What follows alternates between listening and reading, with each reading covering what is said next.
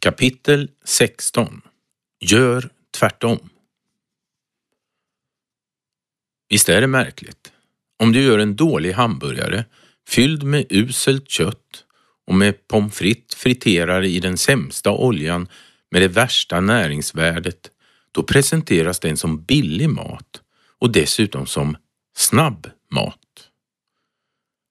För att få i oss sådana maträtter så sötas de rejält och sen saltas det och så betalar vi en tia eller en tjuga och tänker att det var ju i alla fall billigt. Men det är ju en lögn.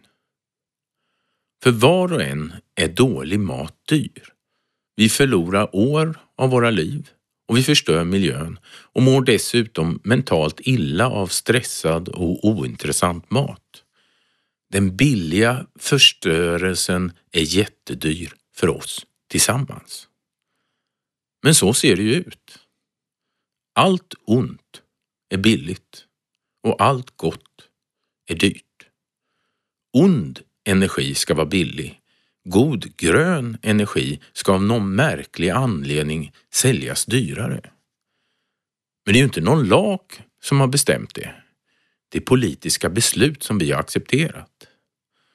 Så visst finns det en hel del politik att ändra på när du satt upp solcellerna och fixat elbilen och låt oss titta på skatten till exempel. I Sverige så beskattar vi de goda sakerna högt medan de dåliga sakerna får skattesänkningar. Naturskyddsföreningens uträkning visar att vi ger 30 miljarder i skattesubventioner och andra stöd till mer fossil energi i Sverige medan vi satsar 3 miljarder på förnybart. Det vill säga, vi skattesubventionerar domedagen mer än lösningen. Det här är förstås en mycket märklig princip. Så fort något gott och rent skapas, säg när de första ekofrukterna odlades utan gifter och förstörelse, då var det självklart att de här inte skulle ha skattesubventioner medan odlingar som jobbar med handelsgödsel fick det. Fast det borde ju vara tvärtom. Kärnkraften i Sverige fick 2017 skattesänkningar medan alla elkunder fick betala mer i skatt, så kallade energicertifikat, de kommande åren för att ren el ska skapas. Borde det inte vara precis tvärtom? Ren el borde väl vara billigare än smutsig? En ekotallrik borde skattesubventioneras och den smutsiga palmoljeindränkta tallriken borde betala extra skatt. Den smutsiga bilen ska betalas och den rena trafiken blir billigare för konsumenten. Rent logiskt ska som sagt cyklister få betalt för att de trampar i stan. Medan alla smutsiga bilar bör betala. Inte sant? Och självklart ska de hus som byggs klimatrent få vara billigare än de som förstör och skapar utsläpp med betong för alla andra. Det här är ju väldigt enkelt och självklart. Och ändå är alla lagar och all ekonomisk styrning precis motsatt. De dyraste och mest kortlivade husen byggs. De sämsta odlingarna får stöd. De värsta förstörarna Tänk en smutsig dieselsuv som tjänstebil får stöd. Alla vet att den rike bör betala så att även den fattige får en pension att leva på, annars går ett samhälle sönder. Men när den rike flyger så får hen en enorm skattesubvention. Billigt flyg kostar några hundralappar men det är falskt. I själva verket skattesubventionerar kommuner och staten flygplatser så att en resa får en tusenlapp i stöd för att du ska kunna åka bort från Örebro och ner till Solstranden. Samtidigt ställer regeringen hårda avkastningskrav på tåget. Varför i all världen då? Varför är inte den rena resan billigare än den smutsiga? Varför får vi all denna rabatt om vi förstör? Därför svarar barnet. Och också ekonomiprofessorn. Jag åker fortfarande runt Sverige och pratar om klimat och förändringar och hopp. Om det är något möten har lärt mig är att de sällan blir så där enkla och raka som man tänkt sig. Det mesta vi vill göra är inte detsamma som det vi kommer att göra, samtidigt som det positiva vi gör ofta överraskar oss själva.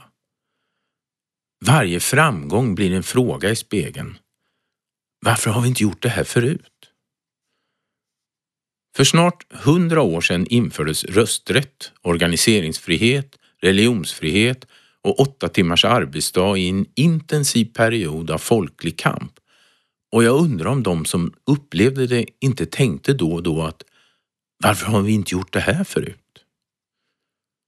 Saker blir snabbt självklara, vi vänjer oss.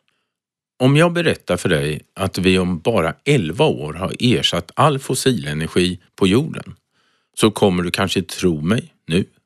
Men om några år kommer du tänka att det där var ju självklart. Jag vet inte hur många gånger jag har hört bilintresserade förklara att detta med förbud av dieselbilar i städer är helt orealistiskt. Och när det sen händer så kommer det istället vara självklart och kostnaderna kan läggas på de enskilda bilköparna som övergivna står där med Svarte Petter framför garaget. Jag kommer fortfarande ihåg min första diskussion om elvägar i Sverige. Jag fick veta att det där var långt, långt in i framtiden, långt, långt borta. Och man sa det fast jag visade bilder på hur det såg ut på 60-talet när trådbussarna vänligt åkte runt i stan. Igår träffade jag en lantbrukare som förklarar att robotar som plockar ogräs är jättelångt borta. Men nu råkar de faktiskt redan finnas och de kommer att introduceras i allt snabbare takt genom att arbetskraften i jordbruket minskar i det där USA där murar byggs. Saker händer medan vi säger att det inte händer och det går ju åt andra hållet också det där. Sverige har aldrig varit så rikt som nu. Förmögenheten är över två miljoner per invånare och hade en gammal sosse fått höra den siffran på 60-talet hade han nog tänkt att reformismens drömsamhälle var nära. Men sanningen är att de där miljonerna är mer extremt koncentrerade på några få så att vi i mannaminne inte haft så stora skillnader mellan rik och fattig som idag i Sverige. Jo, vi vet ju svaret. Hoppet finns. Och det är för att jag vet att så fort vi tänker efter blir det självklara också självklart. Och vi kan koncentrera oss på hur vi smartast gör det rätta istället för att sucka över hur svårt det är. För det är inte svårt att rädda världen. Inte när man inser att det är självklart.